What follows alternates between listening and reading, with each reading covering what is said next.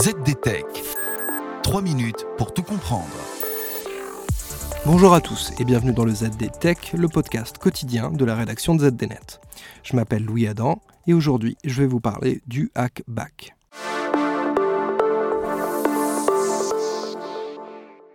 Le hackback est un terme anglophone qui recouvre un phénomène finalement assez simple, mais aux implications parfois complexes. Cela désigne le fait pour une organisation privée victime d'attaques informatiques de répliquer à son tour avec une cyberattaque visant ses agresseurs. Un genre de légitime défense du cyber. Et si parfois la tentation est grande, la pratique est illégale à peu près partout. En France, l'ANSSI s'est prononcée à plusieurs reprises contre l'idée au nom du maintien de l'ordre dans le cyberespace. L'agence de cybersécurité française a déjà bien du mal avec les espions et les cybercriminels et ne se réjouit pas à l'idée de voir Internet se transformer en Far West numérique. Seules les forces de l'ordre disposent d'exceptions légales leur permettant de s'infiltrer dans un système d'information à l'insu de son propriétaire. Et ces dispositions sont généralement très encadrées.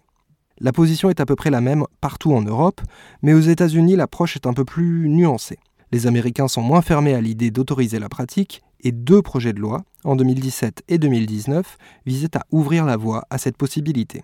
Pour l'instant, ils n'ont jamais été approuvés et le hackback reste donc illégal, même là-bas.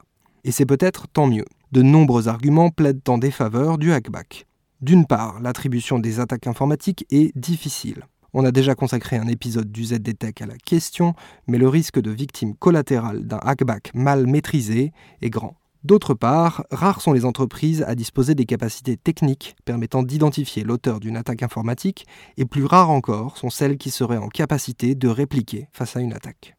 En face de ça, le bénéfice escompté du hackback reste maigre. On peut éventuellement envisager un hypothétique effet dissuasif pour les attaquants, il y a peut-être la satisfaction de ne pas être resté passif face à l'agression, mais c'est à peu près tout.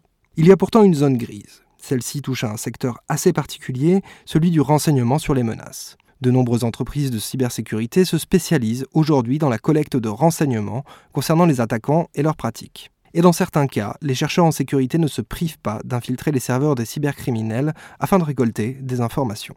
La pratique n'est pas légale, mais cela arrive de temps en temps. Les cybercriminels ne portent pas plainte et les informations ainsi glanées peuvent permettre d'aider les forces de l'ordre à démanteler certains réseaux.